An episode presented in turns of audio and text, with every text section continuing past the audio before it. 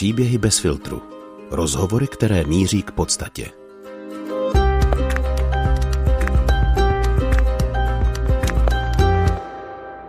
Jak se stane, že se z introverta a rybáře stane ředitel neziskovky, která živí 2,5 milionu dětí?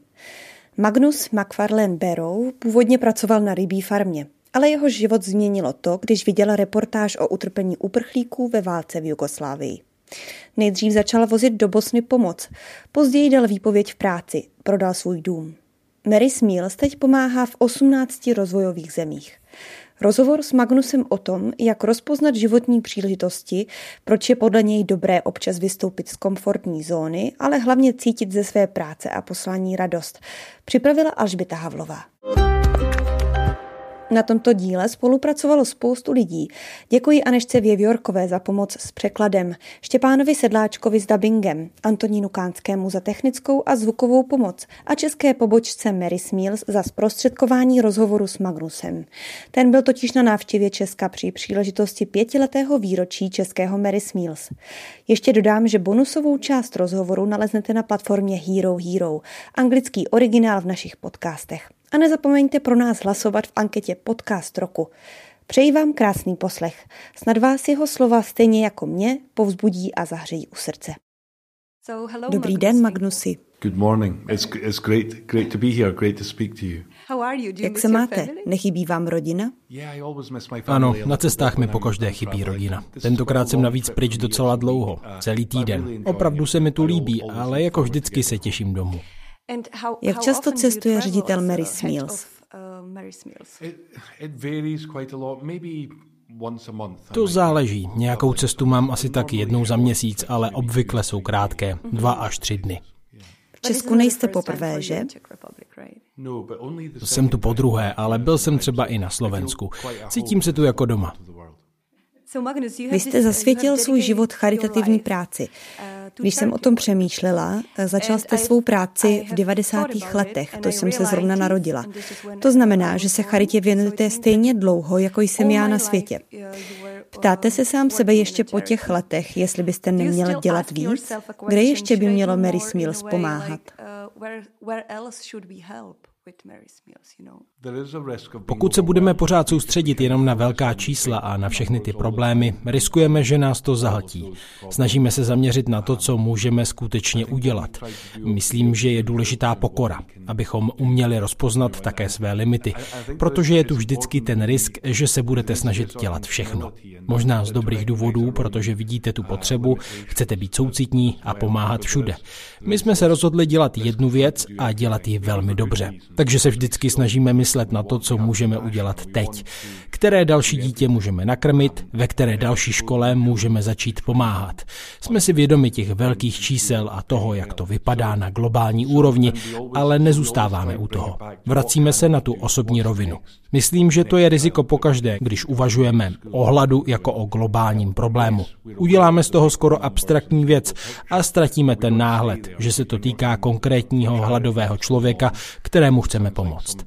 Vrátit se k tomu je podle mě jedna z cest, jak se ubránit tomu, abychom cítili beznaději. Myslím, že někdy, když lidé slyší, jak dlouho dělám charitativní práci, tak to považují za oběť nebo za něco neskutečně obtížného.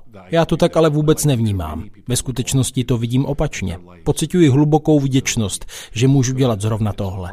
Jsem si jistý, že spoustu lidí by chtělo to stejné, kdyby měli tu možnost, protože je to prostě skvělé. Myslím, že každý z nás chce dělat něco opravdu důležitého, něco, co nám dává smysl. V charitativní práci je toho smyslu spousta. A je na ní tolik dalších věcí, které mám rád. Takže ne, nikdy jsem vážně neuvažoval o tom, že bych dělal něco jiného.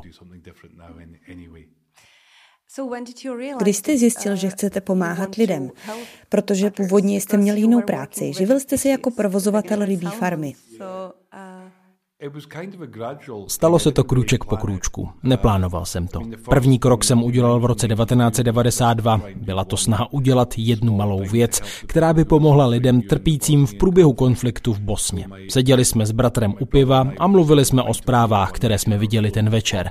Byla tam reportáž o utrpení uprchlíků v Bosně a Hercegovině. A najednou jsme se začali ptát, Nebylo by to skvělé, kdybychom mohli udělat něco, co by těm lidem pomohlo? Neměli jsme žádný plán, prostě jsme začali prosit lidi o jídlo, oblečení. Asi za tři týdny jsme byli na cestě a všechno jsme to dovezli do uprchlického tábora v Bosně. Vůbec jsem neplánoval, že by se to mělo stát mou prací, jakýmsi životním dílem. Musel jsem si na to vzít dovolenou. Když jsme se vrátili domů, čekala na nás doslova hora dalšího jídla a oblečení a přicházely další a další dary. Lidé pořád dávali. To byl ten moment, kdy jsem se rozhodl prodat dům a skončit v práci.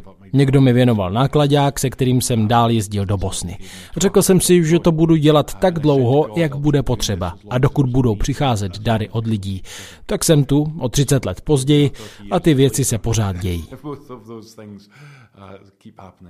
Uh, Na začátku jste zmiňoval, jak je skvělé dělat tak smysluplnou práci. Uh, Myslím, že každý by byl rád, kdyby mohl říct, dělám něco smysluplného. Jak rozpoznat v životě momenty, kdy nás Bůh někam posílá? Jak nepřehlédnout jeho znamení, kterým nám říká, tohle bys měl dělat? Yeah, yes. No, to je opravdu zajímavé. Myslím, aspoň taková je moje zkušenost, že to může být moment rozhodnutí, jestli vystoupit ze své komfortní zóny aspoň o malý kousek. U mě to nebylo nic dramatického, žádná velká oběť. Byl jsem akorát neuvěřitelně plachý.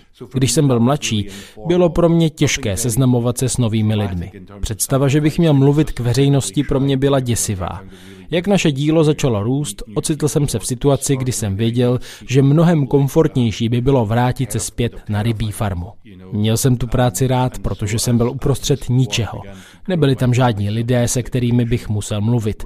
A pořád by se mi to líbilo. Jsem introvert, mám rád svůj klid ale cítil jsem, že Bůh mě volá k něčemu jinému.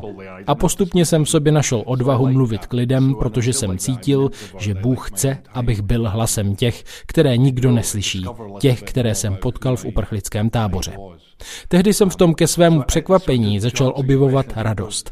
Začal jsem zjišťovat, že být tím hlasem a vyprávět příběh těch lidí je možná můj dar. Předpokládám, že jsem začal růst, objevovat víc toho, kým jsem. Abych odpověděl na vaši otázku, jak můžeme rozlišit, k čemu nás Bůh opravdu volá, myslím, že by v tom měl být pocit radosti, nebo alespoň života. Toto ve mně probouzí život. Pokud se cítíme mizerně, je to neustávající oběť a břemeno. Nemyslím si, že tohle je to, co by pro nás Bůh chtěl.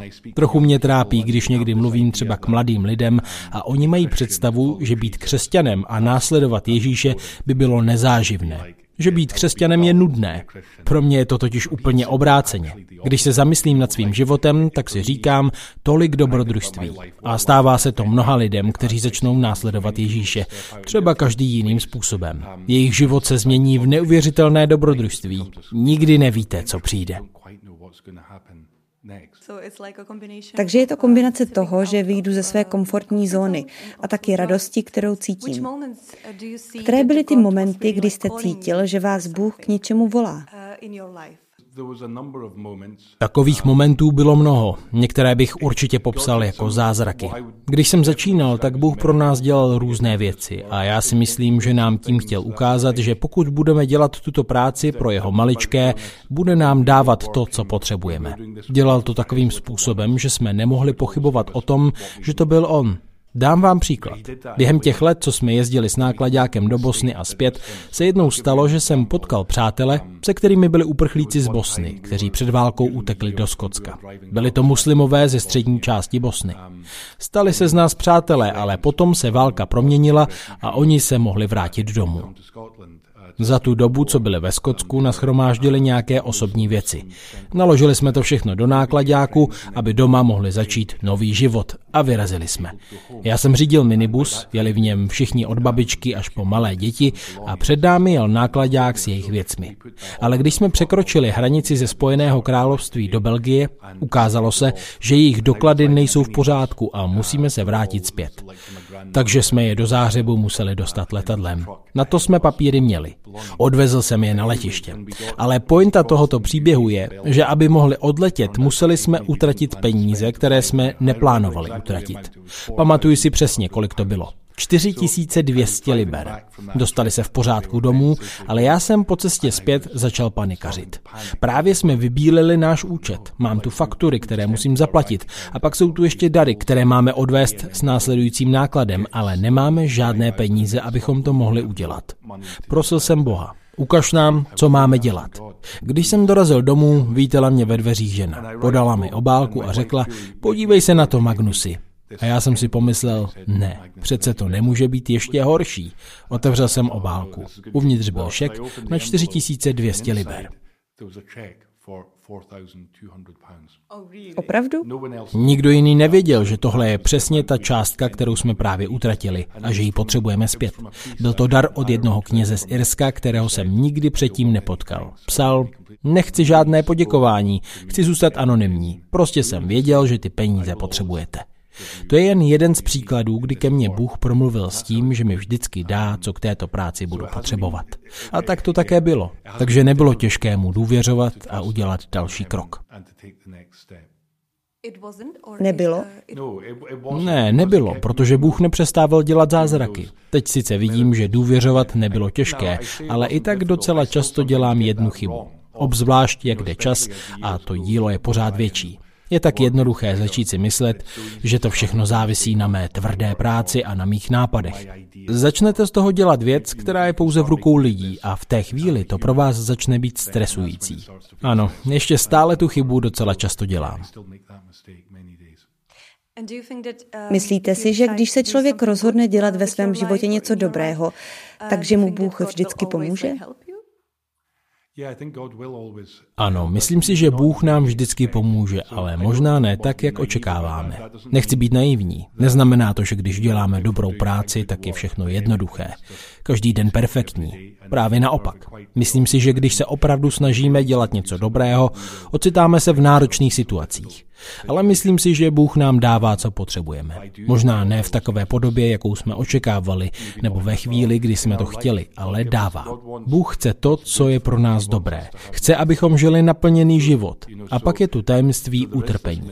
Každý z nás ho v nějaké podobě prožívá. A před každým z nás jsou výzvy, kterými potřebujeme projít. A všechno je to tajemství. Nikdo z nás úplně nerozumí tomu, jak přesně Bůh jedná. Hluboce věřím tomu, že nám vždy dává to, co potřebujeme.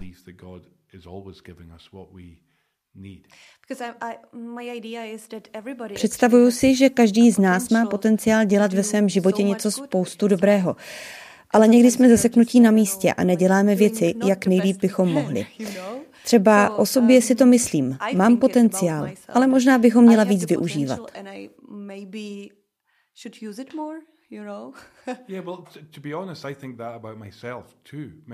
Abych byl upřímný, často si to o sobě myslím taky. Přihodilo se mi, že dělám práci, která je exponovaná, hodně na očích a často je mi to nepříjemné, protože lidé říkají, dobrá práce, děláš to skvěle, jsi úžasný. Znám mnohem úžasnější lidi, kteří každý den dělají spoustu obyčejných věcí, kterých si nikdo nevšimne. Žít život plný dávání neznamená, že musíme každý založit novou organizaci, víte? Dělat charitu? Ano, dělat velké věci. O charitativní činnosti, o dávání jsem napsal knihu a píšu tam o velmi obyčejných věcech. Třeba o skupině žen v naší vesnici, které pokaždé, když je pohřeb, navaří jídlo na pohřební hostinu. Dělají to, co je v jejich silách, aby se pozůstalí cítili lépe. Takových věcí si může ve své komunitě všímat každý z nás. Jistým způsobem je to nejryzejší způsob charity. Lidé, kteří se starají o nemocné, staré, o rodinné příslušníky. Všichni jsme obklopeni takovými lidmi a je mnoho způsobů, jak žít své životní poslání. Třeba když pracujete v mateřské školce, Můžete to dělat s láskou, nebo to nemusíte dělat úplně dobře. Stejné je to s mou prací. Mohl bych to dnes dělat hodně špatně. Mít lidi na to, aby mi říkali, dobrá práce, Magnusi, jsi úžasný, dal si jídlo tolika hladovým dětem. Ale já bych tím vlastně nežil. Nevycházelo by to z mého srdce. Takže nezáleží jenom na tom, abychom dělali velké věci. Ta otázka, kterou si kladete, jestli byste mohla dělat víc, taky si ji pokládám. Vždycky tu bude spousta věcí, které bychom mohli dělat. Možná ani tak nezáleží na tom víc, ale spíš dělat to, co děláme s větší láskou. A je náročné udržet si ve vaší pozici pokoru? Slyšela jsem, že stále úřadujete ze své staré boudy, abyste si připomínal, že to děláte pro chudé děti. Je tedy těžké zůstat skromným, když vám lidé neustále říkají, že odvádíte skvělou práci, dáváte jídlo tolika dětem a tak moc pomáháte? Dělat tuto práci je riskantní, zvlášť na takovém výjezdu. Když jsem doma, je to v pořádku. Tam mě všichni znají, všechny mé chyby a názory. To je také důvod, proč většinu času trávím doma. Je dobře, že stále bydlím v té stejné vesnici, ve které jsem vyrostl, protože tam každý ví, kdo doopravdy jsem. Na cestách, jako je tato, se pak cítím trochu divně, protože lidé mě prosí, abych jim podepsal knihy, říkají mi, že jsem úžasný a já nejsem úžasný. Vidím v tom nebezpečí. Můžete si říct, to mě neovlivňuje, ale musíte být velmi opatrní. Jedna z věcí, které se mi při práci dějí, je, že jsem poznal nějaké celebrity a lidi z Hollywoodu. Gerard Butler například, toho mám ráda. Ano, Geralda Butlera. Když jsem trávil nějaký čas v jejich společnosti, bylo pro mě zajímavé pozorovat, jak divně se lidé chovají v jejich přítomnosti. Když lidé potkají celebritu, začnou se najednou chovat divně. Myslím, že to je důvod toho nebezpečí, které číhá na slavné lidi. Já nejsem celebrita, ale vidím to riziko, které se týká charitativní činnosti. Zvlášť pokud jste v exponované pozici a začnete věřit těm věcem, které vám lidé říkají. Navštěvujete často místa, kde lidé žijí, kterým pomáháte, abyste si připomínal, pro koho tu práci děláte? Ano, to je určitě další velké požehnání. Moc je navštěvovat. Zmiňoval jste mou boudu. Zůstávám tam, abych byl zakořeněný, abych si připomínal tu jednoduchou věc. Kdo jsme? To mi zcela jistě pomáhá. Je to jedno z privilegií mého života. Jít za těmi nejchudšími a trávit s nimi čas. Od nich se toho učím nejvíc, protože to je další riskantní věc při této práci. Že začneme přemýšlet takto. My jsme dárci a ti lidé jsou jenom pasivní přijímající. Ale takhle to přeci doopravdy není, ne? Nebo takto. Ve svých životech máme všichni období, kdy můžeme někomu pomoct. A pak jsou zase chvíle, kdy pomoc potřebujeme my. A to je právě to nebezpečí, když děláte tento typ charitativní práce, že si na tom postavíte identitu. Jste pouze dárce, člověk, který má odpovědi. Ve společnosti těch nejchudších lidí, kteří nemají doslova nic, jsem se toho tolik naučil. Nechci idealizovat chudobu. Tato extrémní chudoba a hlad jsou hrozné, zlé věci, které způsobují velkou újmu. Ale často potkávám lidi, kteří nemají žádný majetek. Za to mají vnitřní klid. Lidi, kteří opravdu vědí, jak důvěřovat Bohu. Lidi mimořádné víry. Říkají, Bůh nám dává všechno, co potřebujeme. A já tomu věřím. To je to, co vidím u chudých lidí. Myslím, že když jste tak neuvěřitelně chudí a váš život je tak nejistý, že nevíte, co budete zítra jíst, nebo co dáte jíst svým dětem, nemůžete si vytvořit takový ten pocit bezpečí, což nejspíš děláme v naší západní společnosti. Naše životy jsou složité. Je tu spousta úrovní, spousta věcí, díky kterým se cítíme zajištěně, bezpečně, pohodlně. Myslím, že proto to máme těžší.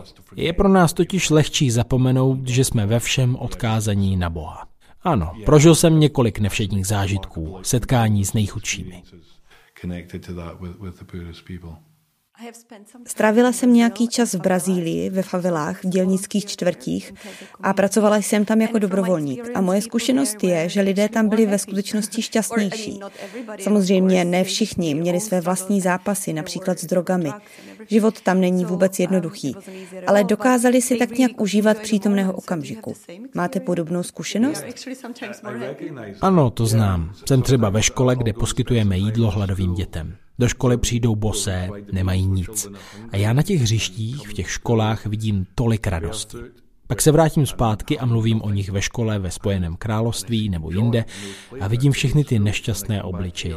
A říkám si, co se tu děje? Na tom něco bude, ne? A jak jste mluvila o té Brazílii, je důležité, abychom to neinterpretovali tak, že chudoba je dobrá věc, protože není.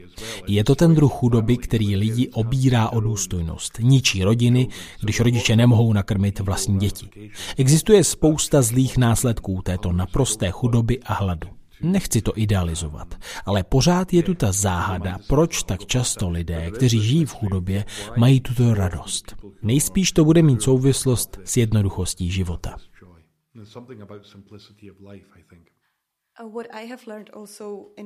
Když jsme se potom vrátili a dělali jsme přednášky o životě v Brazílii, třeba ve školách, tak jsem si uvědomila, že ta zvláštní věc tady v České republice je ta, že lidé tu moc nevěří v Boha. V těch chudších zemích je to tak nějak víc přirozené. Každý ví, že je něco nad námi. A stejně jako my tomu říkají Bůh.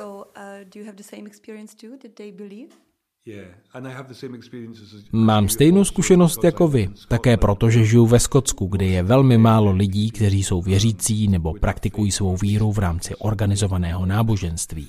Stalo se to u nás dokonce jakýmsi tabu. Je to nezdvořilé mluvit o své víře ve společnosti.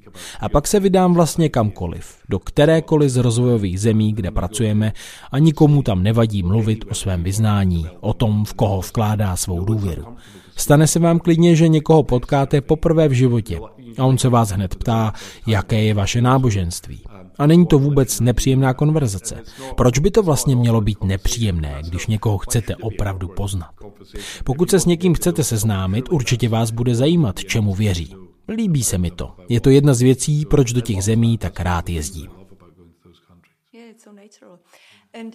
Ano, je to pro ně tak přirozené. A přemýšlel jste někdy o tom, proč tomu tak je, že tyhle země a lidé to tak nějak mají ve své krvi a my ne?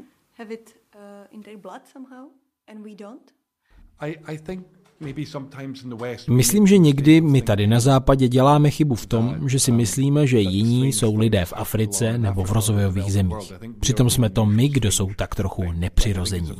Myslím, že je to velmi moderní a neobvyklý fenomén, že je tolik lidí ateistů.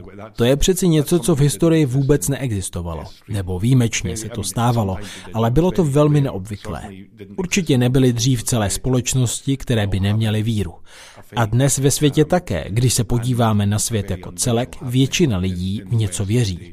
Ale je to něco velmi neobvyklého tady na západě, že tu víru tolik nemáme. Neodvažuji se odhadovat, proč tomu tak je. Myslím, že to má něco společného s konzumismem a extrémním blahobytem, o kterém si někdy ani neuvědomujeme, že ho máme.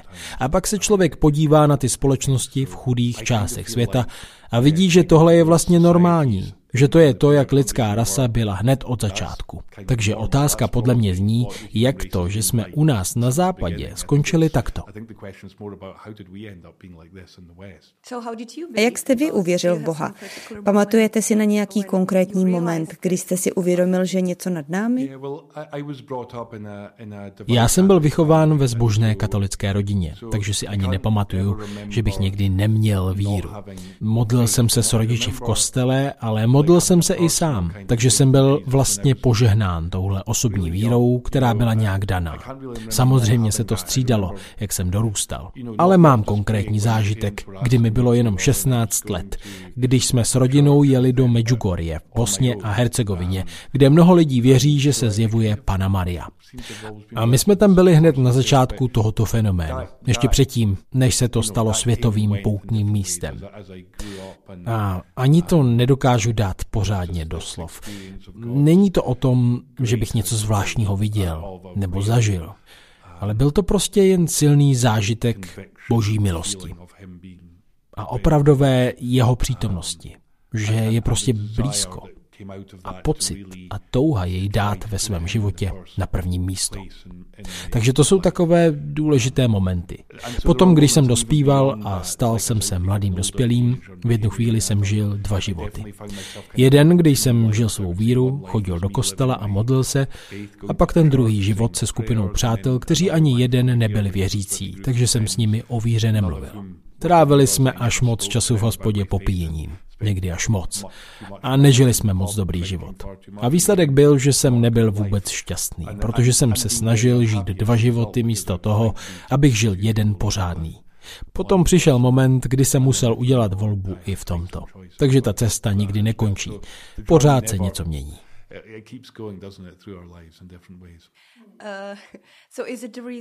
Um, Zmínil jste, že jste byl s rodiči v Medjugorji. Je ten silný zážitek taky důvodem, proč jste byl v 90. letech eh, tolik zasáhnut válkou, která tam probíhala?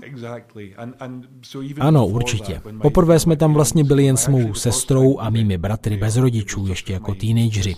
A když jsme se vrátili domů, bylo na nás vidět, jak moc nás to místo a zážitky tam ovlivnilo. Rodiče byli opravdu překvapení. Vypravili se tam potom taky a měli tam stejný prožitek. Cítili, že je Bůh volá k tomu, aby proměnili náš dům ve Skotsku v, teď tomu říkáme, retreatové centrum, ale ve skutečnosti to znamenalo, že prostě otevřeli dveře potřebným. Rodiče tehdy provozovali malý hotel, takže otevřeli jeho dveře a řekli, že kdokoliv se chce přijít modlit, ať přijde. A lidé začali přicházet. Potom se to začalo víc organizovat, pořádat různé modlitební aktivity a pobyty. A děje se to doteď. I 40 let poté spousta lidí přichází do tohoto centra, které je v horách, v krásném koutě Skotska. Takže tohle mělo taky efekt na můj život. Protože tohle se dělo ještě několik let předtím, než jsem se rozhodl jet pomáhat do Bosny. Ale ano, máte pravdu. Když tehdy začala ta válka a my jsme viděli, jak tam lidé trpí, hodně nás to zasáhlo. I kvůli těm zážitkům, které jsme v jejich zemi prožili.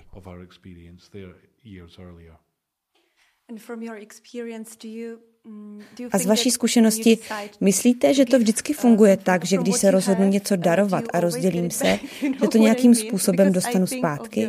Myslím uh, na podobenství o tom mladíkovi, který přišel za Ježíšem a chtěl vědět, jak se dostane do Božího království.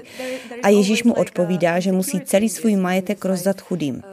Myslíte, že Ježíš vám to vždycky nějak vrátí? Je v tom přeci dost nejistota rozdělit se i o to málo, co mám. So do you think you get it back somehow? Yeah, I, I, I think Myslím, že ano. A je to přeci i v Evangelii, že každý, kdo se rozdělí, dostane stokrát naspět a bude mít podíl na Božím království. Ale určitě si nemyslím, že to funguje tak, že když dám nějakou částku na charitu, tak dostanu víc peněz zpátky. Takhle jednoduché to určitě není. Všichni investiční bankéři by už dávno o tom věděli a byli by pěkně bohatí. Takže určitě nesouzním s tímto vypočítavým vnímáním evangelia a charity, který se někdy objevuje například v Americe. Ale věřím v to, že když se vzdáme, stejně jako radí Ježíš tomu mladíkovi, svého majetku a rozdělíme se s potřebnými, tak náš život bude požehnaný a víc obohacený.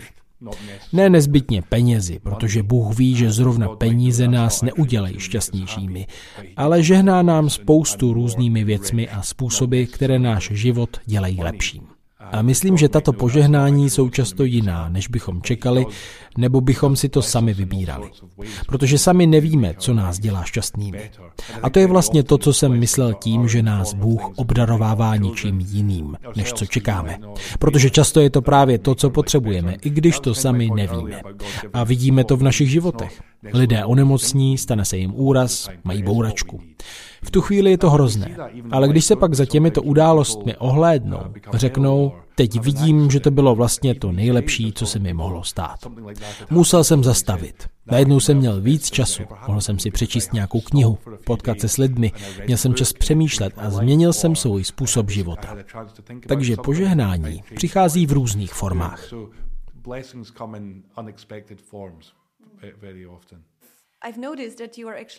Už víckrát jste zmínil, uh, a také jsem to četla ve vašich knihách, že se vám v životě občas něco zásadního stalo a to vás potom nasměrovalo na nějakou další životní cestu. Začala jste s něčím. Máte nějakou radu, jak tyto důležité momenty rozeznat, jak je nepropásnout? To je těžké.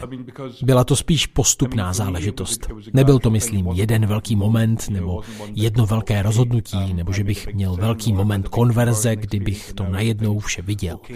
Jsem Bohu dost vděčný, že se to všechno dělo velmi přirozeně a jemně, step by step. Jedno rozhodnutí za druhým.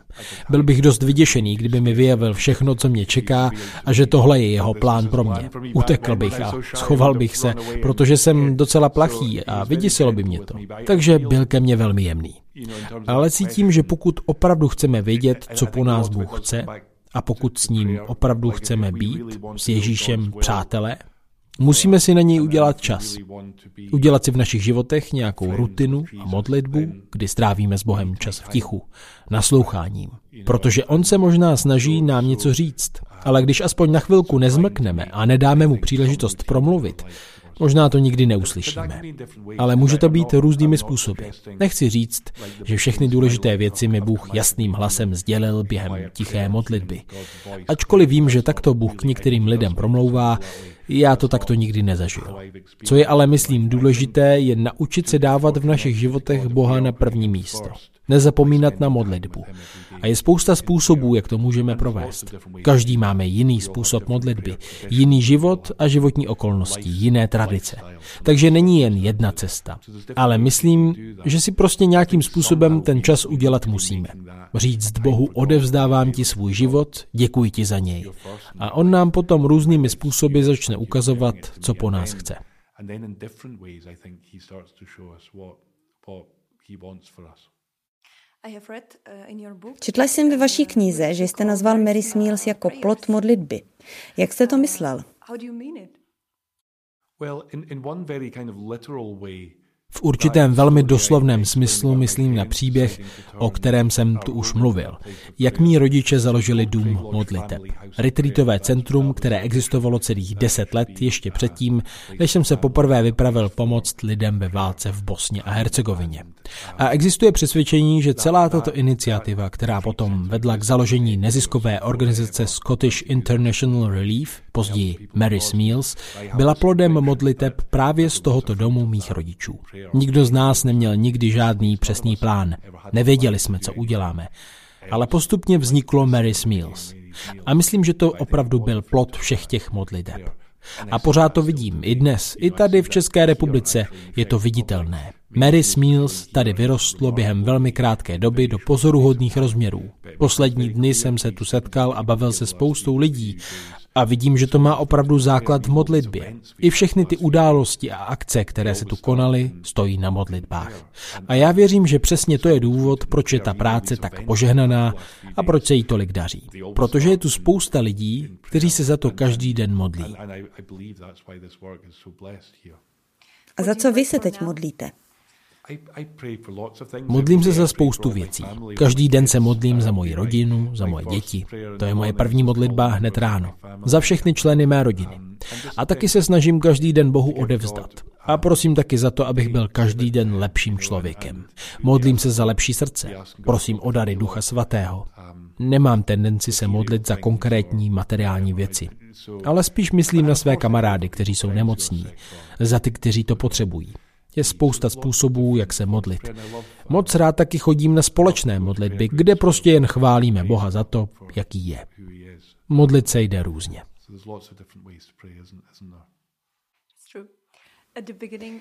Na začátku organizace Mary Smiles byl příběh, který se vám stal. Byl jste tehdy v malé chatě v africké Malavi. Mohl byste to prosím radši říct vy sám, ten příběh s Emou a jejími dětmi? Ano, to bylo v roce 2002, kdy jsme poprvé pracovali v Malavi. A tehdy byl v zemi obrovský hlad. Organizovali jsme velmi základní nouzové projekty zaměřené na rozvoz jídla do vesnic, kde lidé hladověli. Navštěvoval jsem v jedné vesnici místního kněze a ten mi nabídl, jestli bych s ním nechtěl navštívit nemocné v jeho farnosti. Přijeli jsme k jedné rodině a kněz mi předtím vysvětlil, že otec rodiny nedávno zemřel a matka právě umírala na AIDS. A když jsme vešli dovnitř, matka Emma ležela na zemi a kolem ní leželo jejich šest dětí. Říkala mi, že už jí nic jiného nezbývá, než se modlit za to, aby se někdo postaral o jejich děti, až zemře. Celá vesnice už pečovala o sirotky z ostatních rodin. Potom jsem si začal povídat s nejstarším synem. Jmenoval se Edward a bylo mu 14 let. A v jednu chvíli jsem se Edwarda zeptal, co bys chtěl v životě dělat? Co je tvůj sen? Myslím, že jsem se tu konverzaci snažil trochu odlehčit, rozveselit v téhle strašné situaci. A on mi odpověděl. Chtěl bych mít co jíst a jednou bych chtěl taky chodit do školy. To bylo všechno. To byly všechny jeho ambice. Ambice 14-letého kluka. Moc se mi líbilo, že to opravdu byla jeho slova, která leží v základech celé činnosti a mise Mary's Meals.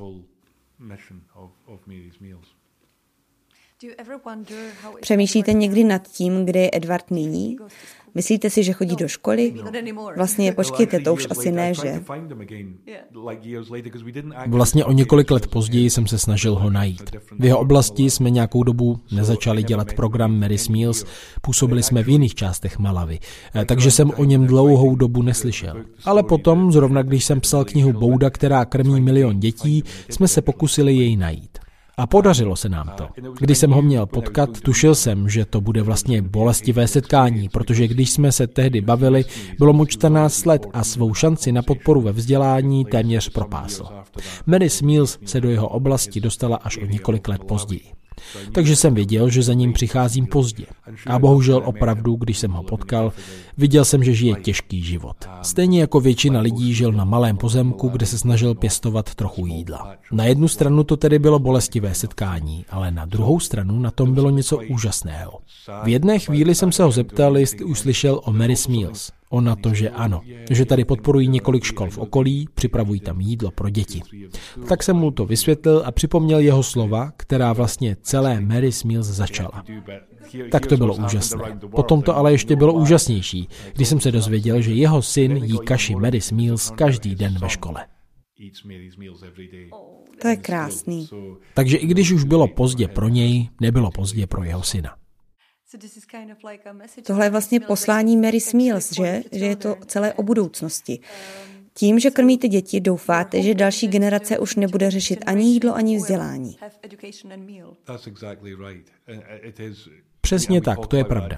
A mluvíme právě o nástupu té další generaci. Protože je tady ten hrozný kruh chudoby, ze kterého je tak těžké se dostat, pokud člověk nedostane pomoc venku. Byl v něm vlastně i Edward, který nemohl chodit do školy, protože se místo toho musel starat o to, aby měl co jíst.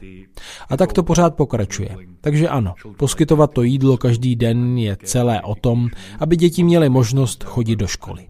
A jedna ze skvělých věcí na stárnutí je to, že když se člověk vrací na ta místa, kde jsme před lety začínali s programem, potkávám děti, teď už dospělé, kteří mi říkají, bez vás bych nikdy nemohl chodit do školy, kdybyste nám nedávali to jídlo. A ti mladí dospělí už teď rozjíždí své vlastní biznisy, pomáhají s ekonomikou, pracují všude možně. Tak tohle je opravdu úžasné vidět, ty výsledky. Slyšela jsem právě na vaší přednášce, že prý do roku 2030 nemá nikdo na světě hladovět. Myslíte si, že je to možné?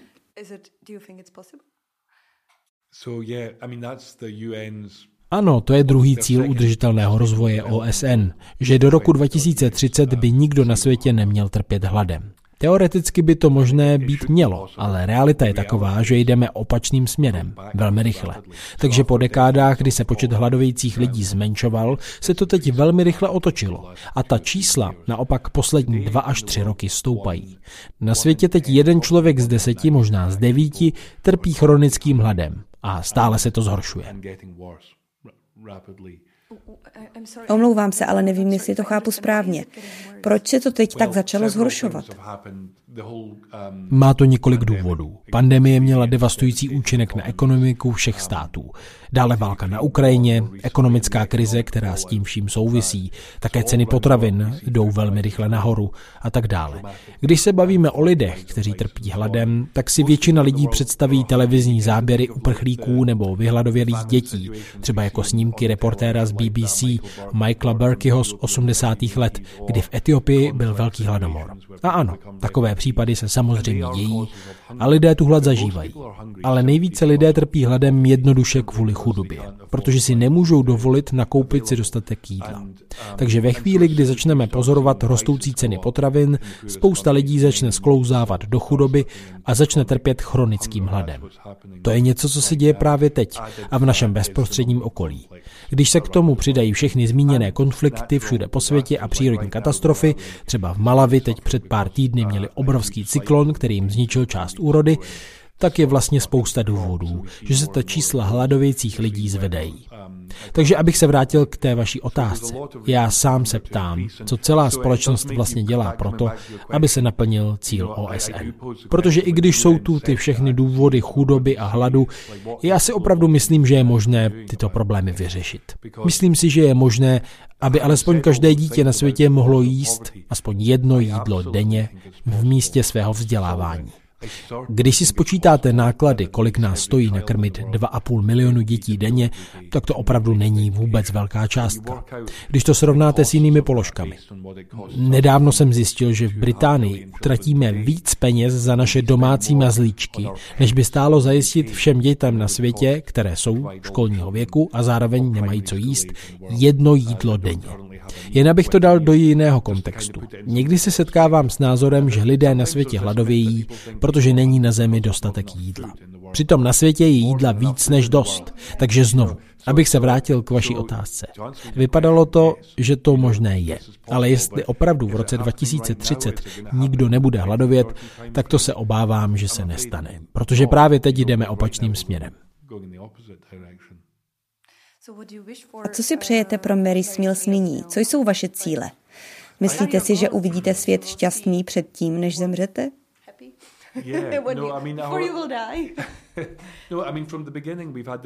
Hned na začátku jsme měli tu vizi, že každé dítě by mělo mít alespoň jedno jídlo ve škole. A víc než kdy jindy si myslím, že je to možné.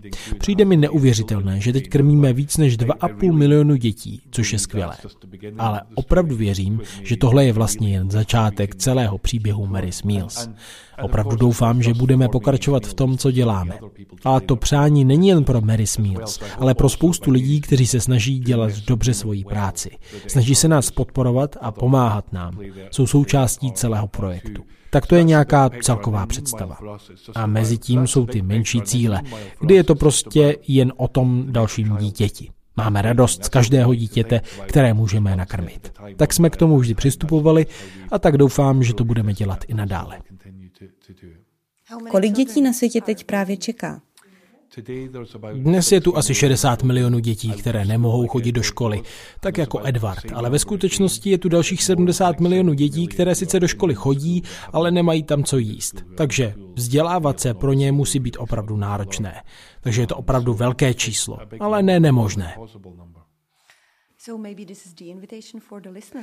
A možná je toto pozvání právě pro naše posluchače, že pokud chtějí podpořit některé z těchto dětí, můžou podpořit Mary Meals, které jídlo dává přímo. OK, tohle je pro mě fakt složité vysvětlit v angličtině, tak možná to můžete vysvětlit přímo vy sám. Když já jsem dárce z České republiky, co konkrétně se stane s mými penězmi? Dobře. Neuvěřitelná věc je, že nás stojí průměrně 550 korun, abychom nakrmili dítě na celý školní rok. Což zní neuvěřitelně. Zní to jako vymyšlená věc, ale není. Takže příspěvky přicházejí, my je používáme na to, abychom nakupovali jídlo lokálně. Tak moc, jak je to možné. Třeba v Malavi, kde sytíme milion dětí každý den, všechno jídlo, které jim podáváme, je pěstováno a sbíráno přímo tam. Takže vlastně podporujeme i lokální farmáře a obchody. Naše práce je tedy nakoupit tam jídlo a doručit je do školy. Ve škole je to pak zodpovědnost lokální komunity, takže všechno to vaření a servírování jídla je záležitost dobrovolníků. A to je krásná část práce na tom. Jenom v Malavi máme víc než 50 tisíc dobrovolníků. A tito dobrovolníci jsou hlavním důvodem, proč to celé stojí tak málo peněz. Stejně jako kvůli tomu, že nakupujeme jídlo lokálně. Takže je to velmi jednoduchý projekt. Také celý proces neustále monitorujeme. Máme tým lidí, který školu dvakrát týdně navštěvuje a kontroluje, jestli je jídlo správně použito, ale také sbírají spoustu dat o tom, kolik registrací přibývá. Každé jídlo je monitorováno, takže vše monitorujeme i po akademické stránce, takže vidíme, že to celé opravdu funguje. Není to jen hezky znějící nápad. Že skvělé na tom je to, že uh, tady vlastně uh, vedoucí české pobočky Luci Nečesalová se svým manželem se rozhodli odejít ze své práce a uh, celou práci Mary Mills tady podporovat ze svých financí, takže vlastně všechny příspěvky, které se tady vyberou, tak uh, jsou, uh, jdou přímo na práci Mary Mills. To znamená, že to tady je mm, sponzorované právě těmito manželi Nečesalovými a plus dobrovolníky. Náš rozhovor s Magnusem teď bude pokračovat o jiném tématu, ten si, eh, to si můžete poslechnout na platformě Hero Hero. Budeme se bavit o tom, jak poznal svoji manželku Julie eh, a jaké to je vychovávat sedm dětí, které společně mají. Nevím, jestli znáte ten příběh ze samého začátku Mary Mills, kdy jsme jezdili s nákladákem do Bosny a zpět. Tak jsem mi poznal. Byla zdravotní sestra, která cítila, že Bůh ji volá k tomu, aby pomáhala lidem v Bosně. Tehdy jsem ji neznal. Začala se mnou jezdit jako druhý řidič. Ukázalo se, že je mnohem lepší řidička nákladáků než já.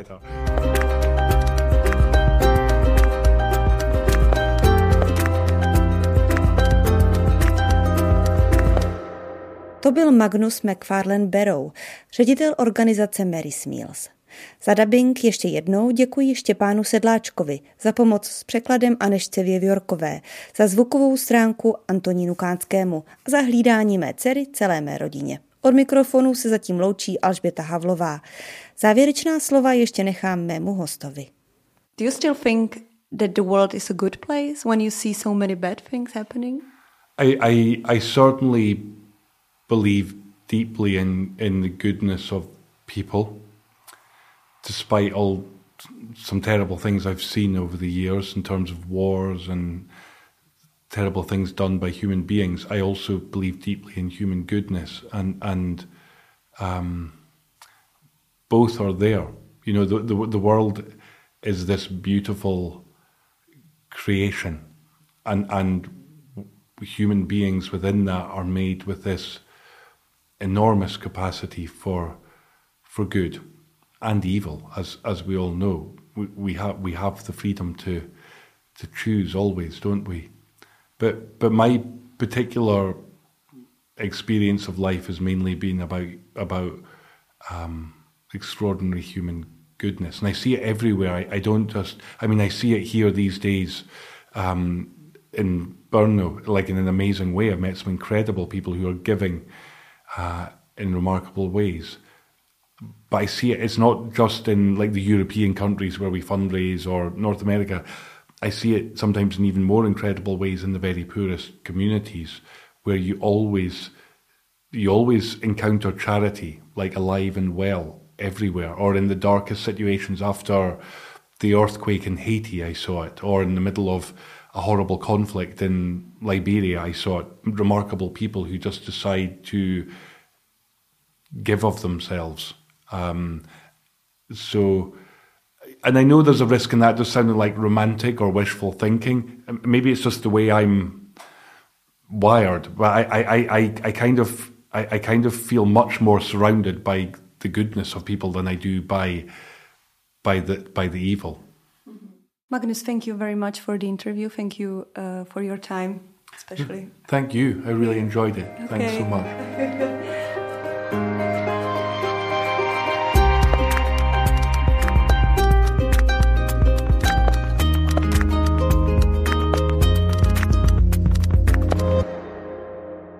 bez filtru. O zásadních věcech otevřeně a bez předsudků. Najdete nás v podcastových aplikacích na Facebooku, Twitteru a Instagramu bez filtru pomlčka podcast. Chcete nás podpořit? Info na webu bezfiltrupodcast.cz